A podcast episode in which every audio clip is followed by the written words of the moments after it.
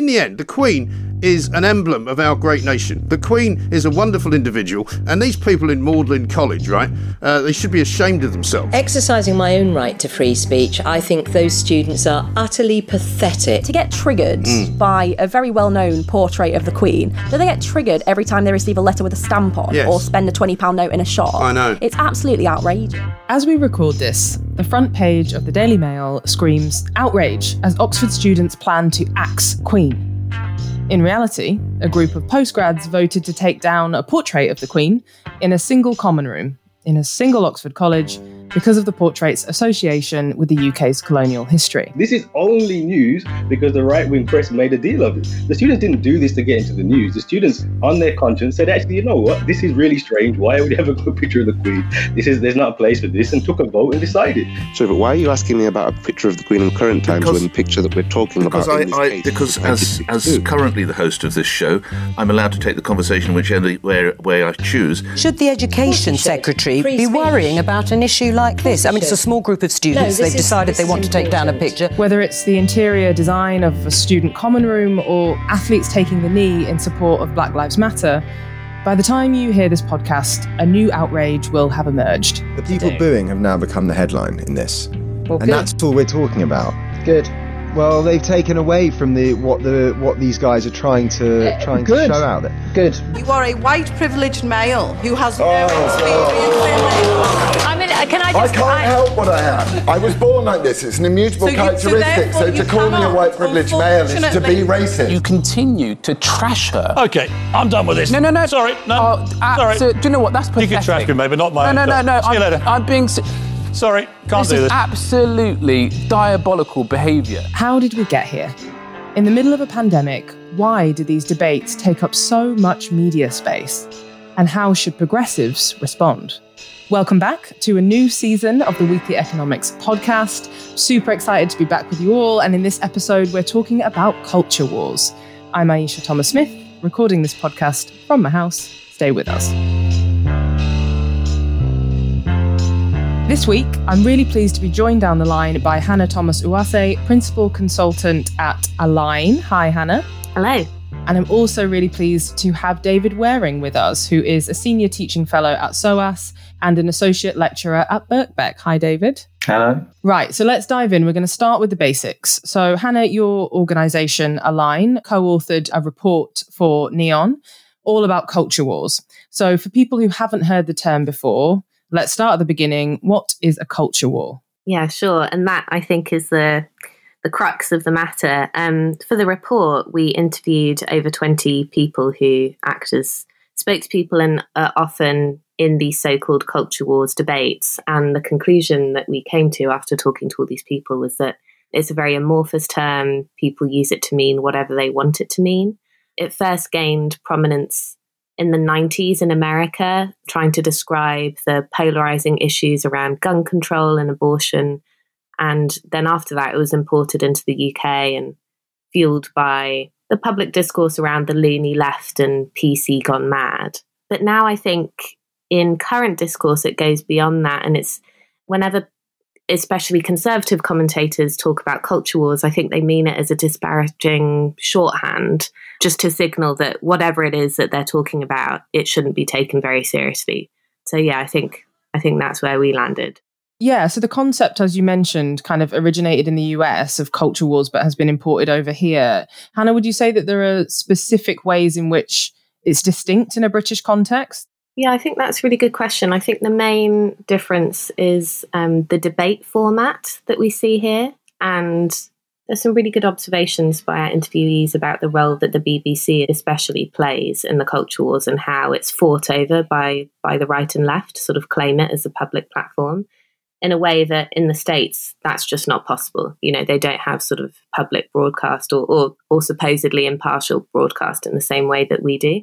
And so I think that lends itself to a really different way of the two sides talking to each other and trying to persuade the middle. Mm, yeah, that's really interesting. David, just to bring you in, because I know you're someone who spends a lot of time, you know, in the media, having to battle a lot of these debates yourself. Could you yeah. give us some examples of kind of culture war issues just to kind of really help listeners understand what we're talking about? Um, I'm just thinking about what sort of things I've discussed when I've been on, on the air. I mean, the toppling of the Colston statue was one. Just to tie us back to what we said a moment ago, this sense in which the culture war term was like serves to kind of trivialize these things. The things you find yourself talking about are about emancipation struggles, you know, whether it's the black emancipation struggle or wider anti-racist struggle, or struggle for trans rights and how they manifest themselves in debates around culture, history, um, the arts, representation. And the fact that we're talking at that level of whether a statue should be up or not, or whether a national anthem should be sung, or whether the picture of the Queen should be up, it can make it feel quite superficially trivial, you know. But these, these symbols are linked to deeper struggles. I mean, the, the statue of Colston came down shortly after the killing of George Floyd because people understood the link between having a colonial past, racism that came out of that, and continuing not to tackle the colonial legacy. People understood the link between that and the killing of George Floyd and much else. So yeah, it's it's often about things like that, symbolic representations. But it's linked to wider issues. I think talking about it in terms of culture wars can, can often kind of diminish those issues and the importance of them. Mm, and that's part of what it serves to to achieve, right? And we're gonna we're gonna talk about that in the next question. But just to kind of stay with the media for a second and what this looks like. Obviously, that's kind of the battleground where a lot of these things get played out. Hannah, in your opinion, do you think that the media's the media industry's business model encourages this kind of conflict? Yeah, absolutely. Or, or at least the business model that it's found itself in, which is that, you know, as people don't buy as many papers, they're having to rely on advertising. And so they are trying to scour Twitter for stories that will drive clicks and likes and engagement. Um, so I think we're seeing a form of, you know, extremism, for want of a better word, that is driven by the media trying to drive engagement. I think for large sections of the media, the fueling of the culture wars doesn't come from malice. It comes from just really short termist thinking around, you know, how they're going to keep their jobs and how they're going to get commissioned for the next article. So then what we see is journalists, like I said, yeah, just scouring Twitter, repurposing and repackaging them for sensationalist headlines and going out and trying to find spokespeople with radical views to come in and and sort of provoke so that they can edit that into a you know 10 to 30 second clip that will be circulated around on Facebook and I think that is it's a major structural issue that we face. Mm, that makes a lot of sense. Attention is is the currency, right? David, same question, but also um, there's a new TV news channel that some listeners may know about due to launch this month, GB News. Could you tell us how this is likely to affect the culture wars? What would you say on that one? Yes, I think there's a lot in what Hannah says about there being a kind of outrage economy. And in a way, that's not new. I mean, you know, we've had that with sort of talk radio and stuff like that, and there'll be more of it from GB News. I mean, the tabloids have been playing this well for 100 years, you know, giving people their daily hate, as the phrase was.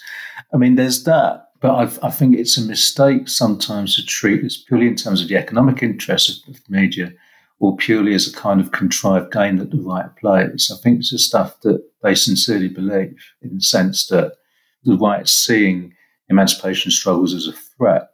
And there's something to be gained, yes, from whipping up their more conservative audience about that threat to their sort of social hierarchies that they're invested in. I think a lot of the people in the right wing media believe it as well. These columnists clearly believe it. And wouldn't be surprised if their editors do too. Yeah, I think that's, you're right. There's an important point that often gets lost that it's not simply a kind of cynical strategy, but also there's a lot of strong feeling there that underpins it. And that clearly comes through. But when the left or progressives, I guess, respond by the kind of derision or dismissal, that only kind of fans the flames, really, because those authentic and genuine feelings, however potentially misguided, are erased the boom in culture wars does sound a little bit like the kind of 90s moral panic over political correctness gone mad. Are we kind of seeing the resurgence or the reinvigoration of an old concept, or, or is this something different?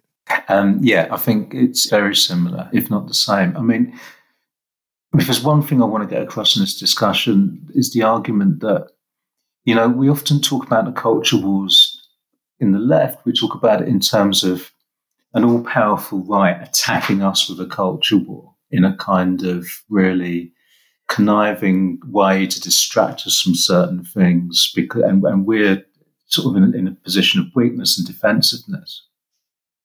It seems to me it's more of a backlash, and it's a backlash born of a degree of fear from the political right.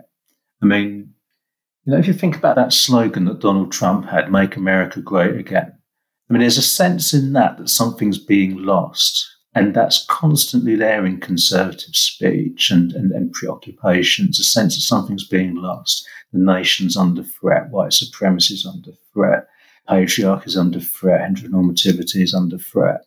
You know, and they may not put it in precisely those explicit terms, but that, that sense is there. They're taking away our history, they're taking away our culture, they're swamping the population, blah, blah, blah, you know.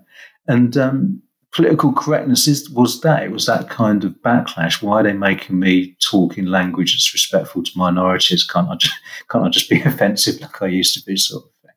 I mean, this is something very similar what we're seeing now. I think with with, with culture war. I mean, if you look at polls on all these issues, I mean, if I was a conservative, I'd be really worried about this. You look at polls on all these issues. We know about the big difference between voting by age. Conservatives are getting the votes of people sort of 55, 60 plus, and, and the left, Labour, are getting the votes of people from 40 downwards. But those same splits open up across all these um, issues with regard to race, sex, gender. And I mean, if you look at the Black Lives Matter, in particular last year, those conversations about racial equality were really becoming mainstream they weren't just being talked about in fringe circles, they were being talked about on daytime TV, on the sports coverage and stuff like that. And if I was a conservative, I would be thinking all these hierarchies that I'm invested in and all these stories about what Britain is and what Britain should be that I tell in order to legitimize my political project. Increasingly, the young people don't believe them anymore, and young middle aged people don't believe them anymore. And increasingly, these kind of insurgent critical narratives like Black Lives Matter are becoming mainstream. And conservatism is almost is, is eroding in, in a quite tangible way. And it's a backlash against that. That's how I see it. If we step back from the media manifestation of culture wars and look at it at a more structural societal level, you can see conservatism under, under threat from these various emancipation struggles and lashing out in, in often quite hysterical and dangerous ways. Mm, that resonates a lot. I mean, we've spoken, actually, we had uh, Andy Beckett and I think it was Christine Berry on the podcast a while ago now talking about essentially the death of a conservative ideology and the fact that it was, you know, it was quite clear that you had a kind of party limping on without a coherent narrative or story of self. And therefore it was kind of clinging and, and wildly flailing and clutching at things. And I think that how you just described the culture wars feels like a definitely an example of that. Hannah, same question. Yeah, sure. I think um I totally agree with David that it isn't new and it's just a sort of repackaging of something that's been around for decades. But I think there is a difference in how we're experiencing it now, in that it feels like it has a lot more traction and it's more successful. And I think it's because that feeling of loss that David's talking about I think what conservatives are doing successfully is tapping into those feelings of loss without acknowledging the material loss that people are feeling and that that feeling might be grounded in. Mm. And that time and time again, you know, as we are writing the report and talking to people, it's a, the culture will serve as a distraction to steer the conversation away from losses around jobs and housing and healthcare and childcare and all of those things. And instead, they're saying what you've lost is your identity, what you've lost is your history. And I think they're doing that exceptionally successfully, even if it is a flailing. I think it's it's definitely working. And that's not to say that it's not a temporary backlash and that there won't be social progress after this, but I do think it's I'm, I'm finding this period much less funny than uh, than in the 90s where, where we were all cracking jokes about PC gone mad or the loony left or whatever, and it was a lot more jovial. Like I think this is now taking on a much more sinister and a much more effective turn than it than it did maybe. David, did you want to come in? Yeah, um, just a couple of things to say about that. I mean, I do agree that it's a bit, it's getting a bit more hysterical than it was in the 1990s. And I think that actually that's precisely because the change that the right are worried about is that much closer. I mean, I was a late teenager, early 20 something in the 90s. We thought we were liberal back then. We thought we were enlightened about gender and race and this kind of thing. We absolutely weren't. This generation coming through is so much further ahead on these questions. And I think it's becoming, you know, it's a, it's a real, it's a threat to the conservative kind of worldview and, and these hierarchies. And, and so they're a bit more um, hysterical and worried and rattled than they were back then about political correctness. Then it was just a bit silly to them. Now it's, I think it's feeling a bit more dangerous. Uh, the other thing I just wanted to say, I mean, when you look at people who buy into conservative politics, people who vote conservative or people who vote Republican, I mean, a lot of these people, maybe even most of these people, they're not financially insecure, they're not economically insecure. And the appeal to white fragility or the appeal to kind of, you know, people's worries that, you know, women are, are gaining equality, that trans people are gaining their rights, that people of colour might be gaining their rights. The people who are worried about that, they feel invested in those hierarchies. Those hierarchies matter to them. The sense that they can be better than other people on grounds of race, gender, or sexuality are really important to them. And there's, for many of them, if not all of them, it's not a case that there's economic insecurity that they're needing to be distracted from. They've got their economic security, but they do care a lot about these other things. The average Trump voter is pretty affluent. And many of these conservative voters, older conservative voters, they, they've got their secure pension, they've got their, their house. They don't really need to be distracted. But many of them are invested in, in these hierarchies because where you stand in these hierarchies, if you're at the top of them, that's a genuine material benefit, you know, which people don't necessarily want to lose. So from their point of view, from their sort of quite ugly chauvinistic point of view, they're right to be worried because those hierarchies are being challenged. Mm, I mean, I think they're both such critical points when it comes to talking about who are the winners and losers of the culture wars. I think you you're right, definitely, Hannah, in saying that it serves for the government at least as a kind of distraction tactic away from economic issues and towards kind of cultural ones. And, and David, I think what you say is also very true around the really important kind of psychological or spiritual, I guess, to an extent, enrichment that people who who don't perhaps have those material deficits take from feeling superior and having a role and a place in a hierarchy that makes sense to them and enables them to feel better than. And we've had kind of countless examples of people on the pod talking about how this plays out across everything from migration policy to healthcare to education and the idea that it's really difficult to get certain policies passed if they will mean more for everyone because some people would rather everyone have less yeah. than that other person have more yeah. you know no i think it's really really important david you've written that the culture wars are actually about who we think we are and who mm. we can extend solidarity to and i'd love to hear more about that yeah i mean it's about a collective sense of self i think in terms of just stepping back from, because obviously the culture war happens at the level of the news cycle and the level of the outrage economy and these outrages that happen for 24 hours and we forget about them and the new one comes along. If you step back from it a bit and think about where culture sits within the wider kind of power structure, the social order and the power structure are about capitalism and class, yes, but they're also about white supremacy, patriarchy, heteronormativity. And, and these things, like take race, for example, racism manifests itself in terms of police violence, in terms of border violence, in terms of a denial of employment, a denial of housing, in terms of health. But before all that, it's socially constructed because there's no such thing as race. It's, it, it's a fiction, right? It's socially constructed at the level of, at the level of culture, whether that's in you know art, music, film, literature, but also in education, in our understanding of history. In that realm, which is being contested in these in these culture wars, particularly in terms of how we understand our national history. It's there where our collective sense of self is kind of created. You know I mean? It's kind of produced and reproduced at that level. Who are we as a country? Now, what the Conservatives were able to do really successfully in 2019 was mobilize the dominant chauvinistic collective sense of self that's been generated over decades, if not hundreds of years in Britain. The Conservatives were able to mobilise this, this relatively privileged sort of section of the population of people who had bought into, in a really kind of visceral sense, an understanding of Britain as being a country that is superior than, better than, as evidenced by its heroic history of beating the Nazis and, um, you know, and having an empire and stuff like that.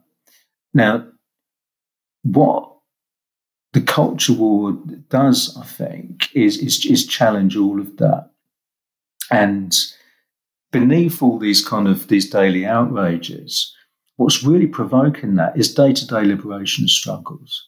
You know, the toppling of the Colston statue didn't come out of nowhere. People have been fighting a long time for that, for the principle that the city of Bristol shouldn't be venerating a slave dealer and should be respecting its black population as a city. Um, and these struggles will manifest themselves in the news cycle in terms of these little outrages. But what's really important is that people are driving those struggles at a grassroots level on a day to day basis. And what those people are doing in that dedicated activism is slowly shifting Britain's self, collective sense of self, collective sense of who we are. If you want to think about culture war in terms of not sort of something that we have to, you know, endure on a day to day basis, but a, a long term strategic struggle where we might achieve some kind of victory, what would that victory look like? What it would look like, I think, is a, collect, a dominant collective sense of self, and there'll always be people who disagree with it, but a dominant collective sense of self, which is pluralistic, which is inclusive, which is prepared to look at history, be introspective about it, move on from it, and change. It's that kind of collective understanding of who we are and who we can be. in know, a country that is prepared to be inclusive and pluralistic and prepared to change wherever it needs to. And that's what we're getting towards slowly and painfully. And that's what the right is scared of. And that's what the backlash is all about. Mm. Hannah, would you agree with that? Yeah, I think I often, this didn't come up in the report, but I think so much about like the work that Downton Abbey and The Crown and programs like that have done to uphold a certain story that Britain wants to tell about itself. And then on the flip side, what happens when you have on Bake Off, you know, a diverse group of people from around the country and the Daily Mail sort of ripping Channel 4 to pieces, or what happens when Bridgerton and Anne Boleyn on Channel 5 cast black actors as part of that story. And I think what's what I find difficult and what did come up in the report again and again was both the surprise and the opportunity in the fact that like we progressives in inverted commas are painted as the sensitive ones or the snowflakes when really you know it's conservatives who are absolutely losing their minds that Anne Boleyn would cast a black actress in that story. And I think that is where we can start to, or like one of the approaches is to really start flipping the script and to say, you know, this is really not that hard. Firstly, there's always been a diverse and multicultural population in the in the UK and we want a pluralistic society and lots of different takes on things in the future. And so we're not the sensitive ones. We're just building based on common sense. And it's other people who are absolutely losing it over this. And I think that is where we need to take the conversation. Mm, I love that. I think it's so important. And when you were saying that, it did, you know, it did make me think that it takes so much kind of strength and power to move through the world as someone with a marginalized identity, just because of the kind of daily barrage of oppression that you face. And so the idea that actually, yeah, it's people with marginalized identities who are sensitive and in some senses kind of the weaker ones is, is never fails to amaze me because I think for some of the white cis men who are, yeah, as you say, losing it over casting of Anne Boleyn, to spend a day walking in the shoes of a, of a POC trans person, for example, would just be a remarkable thing to see. Um, I want to talk a little bit more just about how the arguments function in practice and get quite technical, because that's one of the things I thought was fantastic about the report. So it mentions the debate format, which the media often uses, and how that style kind of serves culture wars. And I'm wondering, Hannah, if you could say a bit more about what's wrong with that style. Yeah, um, I think one sort of descends from an Etonian Oxbridge tradition that we have that's represented in the way that our parliament functions as well. That is really trying to boil down exceptionally complex issues into binary ways of thinking. So, for example, I think now, you know, there's a lot of discussion about decolonization, but there are very few spaces that allow for the real substantive complexity of that conversation to be had. It's like bringing people on for two minutes as a talking head and trying to get them to explain, you know, really quite things that, you know, you need to read a few books to, to wrap your head around. I think that's one thing. The other tactics that we talked about as part of how it works in practice were around exaggeration and fabrication and distraction. So I think we've already spoken about exaggeration, you know, commentators wanting to use the most extreme example to kind of make a mockery of whatever the conversation is. We've also talked about journalists fabricating and repackaging source material that they just find on the internet. And we've talked about distraction in the broader form, but I think how it works in practice and conversation is what we've called whataboutery. You know, you might be having quite an intelligent conversation, but then they'll completely derail it. So you might be talking about um, trans rights when it comes to healthcare. And instead, a commentator will say, well, should trans women be allowed to participate in sport? And just really take it off in another direction. And I think that kind of thing happens because of the debate format, because debates are characteristically supposed to be entertaining. You're supposed to be able to vote at the end and say who won it. And so it's a game of like gotcha, like who who can catch the other person out instead of really at least agreeing on the premise of what it is that you're trying to discuss and drilling down into it, you know, where there's just no space right now in, in the current media landscape. Yeah, I think that's right. I mean, the way these debates play out are really facile and point missing and derailing, as Hannah rightly says. And these are people who are absolutely not interested in a constructive, sort of open discussion. I think, I mean, this, this really just speaks to that small number of us who actually have to you know, endure these experiences, you know, and go on these programs. But I think it's important that what we do in those situations is try and not change the subject exactly, but shift from the ostensible topic to the wider issue and to, and to try and draw the link. You know, I mean, whenever I went on to talk about Colston statue, I would be tying that as directly as I could to police violence and border violence and things like that, and showing, you know, what, what the connection was this culture war is something, as I said earlier, that we're fighting on our terms in terms of our day to day activism. To the extent that the right tries to jump in and twist it for an outrage moment, and to the extent that we get drawn into those discussions when we appear on TV or radio, we can always use those opportunities. We don't have to have that five minute debate the way they want it. They can make their points, they can frame their questions in the, in the normal sort of silly way. But we can use the opportunity we have to speak to make those connections and to link it to broader arguments. And I think in doing that, what you say to the audience, and obviously a lot of those audiences just can't be reached, but a few of them you can reach. And I think what, what you can show them in those moments is that but actually the presenter of this program is missing the point and is trying to have a kind of facile discussion. And actually what was being presented to you as some silly left censoriousness is actually quite a serious issue, which this presenter is, is almost preventing you from, from hearing about properly, but the guest is trying to help you understand. So we can always use those opportunities, I think, notwithstanding the way these debates are framed. Yeah, I think that's a really important point. I want to, I'm going to move on in a sec, but I just wanted to ask I mean, I think in particular for you, David, because I know you've experienced this, like when it comes to being the voice on those on those shows and in those hot seats there's obviously a conversation to be had right around like how we take care of ourselves and how we gather the kind of inner strength to rise above it for kind of lack of a better word. I mean I, uh, phrase i think what you're describing there is is brilliant and definitely the right approach. And how do we resource ourselves to be able to hear things which are often kind of direct threats to our own humanity or existence and take the high road? Yeah that's that's that's really hard.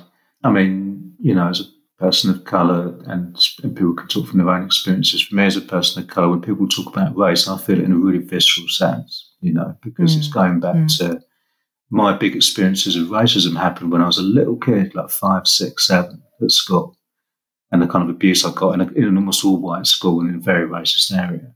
So these are moments we, we have to navigate in a really personal sense as much as a political, in a sort of rhetorical sense.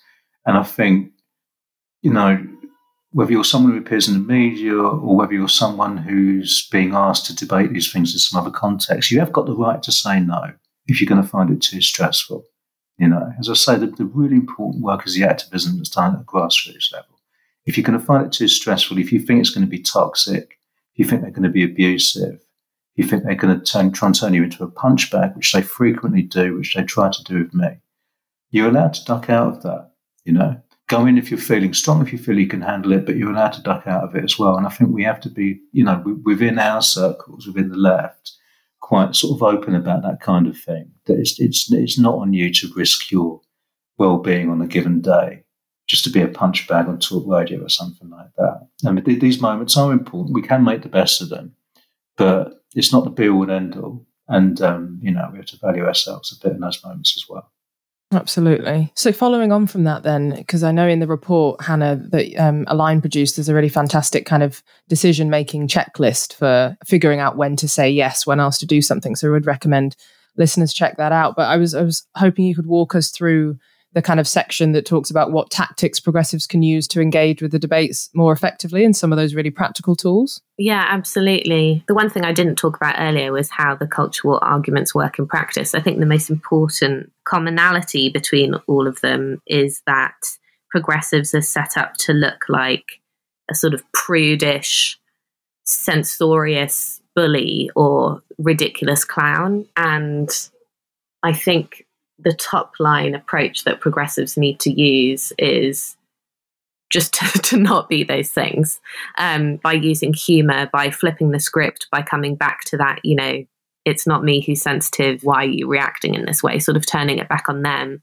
and really sort of exposing the other side for their own prudish, uh, censorious, bullying natures, you know, like Laurence Fox, for example. I can't think of anyone who fits that description better. Yeah. So I think that is really important. I think knowing what you can speak to and what you can't is really important. Um, you know, we were told some really interesting statistics during the process of putting together this report around, um, you know, for example, trans people are 0.5% of the population, I think it was, and refugees are 0.4% or even 0.04%. I should fact check that. Um, but I think that really brings into perspective like the outsized nature of the public discourse around sections of the population that are really quite small. You know, why are they losing their minds over this? I think it's really important to sort of ground it in reality and by naming the connections to the material and the substantive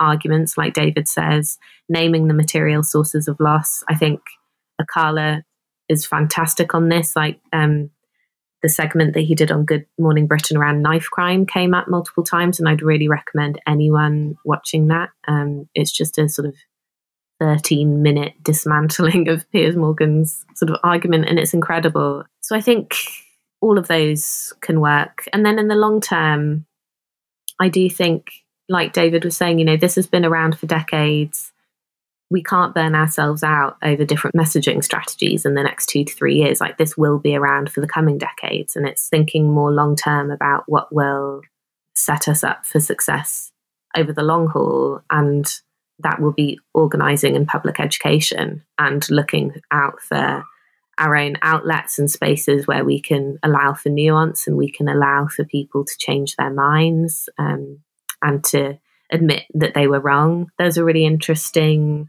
example brought up of Nigella Lawson, who came out in support of trans rights last year after J.K. Rowling's abominable summer of tweets.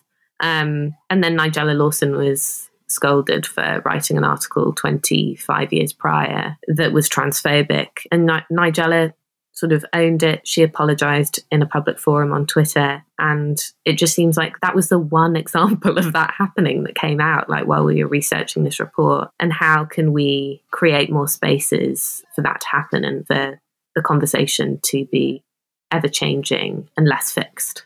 Mm, I mean, it certainly seems necessary. David, um, your thoughts on that? And also, I guess it would be really useful to have some more kind of do's and don'ts for folks kind of doing this work because I think it's not just really about having these conversations in the media, is it? It's over dinner tables as well, and in the pub and in the park. It's it, I think there's so much that's really transferable about this conversation for progressives in general. So yeah, I'd love to hear your thoughts on that.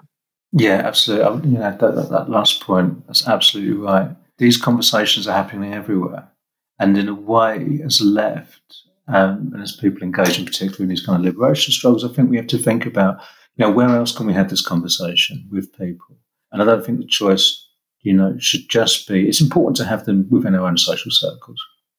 And it's important to have them um, in these media kind of moments. And I think the choice should be between the two. There must be ways in which we can engage with wider audiences and have these cons- discussions in a kind of constructive way, in a way that brings people with us. I mean, just thinking about what kind of language and what kind of demeanor and what kind of how we bring ourselves to these discussions.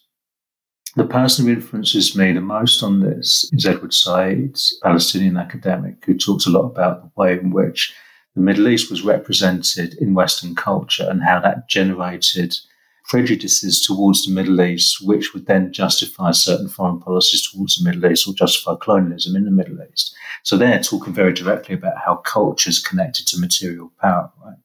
And he would critique at the level of culture, but for those reasons, because he's worried about you know concrete wars and imperialism and stuff like that. And he was a great communicator at this. He used to you know go on. To, I mean, he wrote these fantastic academic books, but he would go on daytime TV, he would go on radio, and get involved in these discussions as a professor of comparative literature in these kind of spaces, you know. And the way he would talk, which I think was really effective, is he just brings his humanity and he brings his empathy and he brings his kindness and he speaks at that level. He doesn't get too combative. He stands up for himself. But, you know, what these people want is pugilism. They want to fight, you know, they want to row and then they want to clip that and stick it on YouTube or whatever, you know, and have such and such a, you know, Julia Hartley Brewer destroys woke academic David Wearing, all this kind of thing. And just not just not playing that game. Let them be the embittered ones, because that's who they are. They are being hateful and embittered and also just lacking empathy. Because why else would you oppose anti-racism, right? Why else would you oppose trans rights if it wasn't for a lack of empathy? Well, we can be the ones who bring the empathy, who bring that that kindness and that humanity, because that is where we're coming from. And sometimes you can overthink it when you get in these debates. I'm going to be really tough. I'm going to beat them, stuff like that. Just be yourself and bring, you know, the values and the temperament that brought you to these kind of politics and brought you to these kind of struggles. And that way, I think you connect with people because I think most people, the people in the middle, are not angry about it. They just want to make sense of it and understand it. And you reach them better if you step out of that pugilism and just, you know, just talk as a person. I think that's brilliant advice. Thanks so much, David. I just want to make a little bit of space at the end here in case there's anything that either of you want to add that we've not covered. Yeah, um, I don't know. I really loved. I think that's such a good mantra. The let them be the embittered ones. Yeah, we should get it on that printed on the t-shirt or something. I really love that. Um, and I think that came out a lot in our interviews. You know, talking about what David was saying earlier about the self care aspect of being a talking head, you know, one of the people we spoke to who does a lot of these interviews said that she had to kill the part of her brain that processes shame.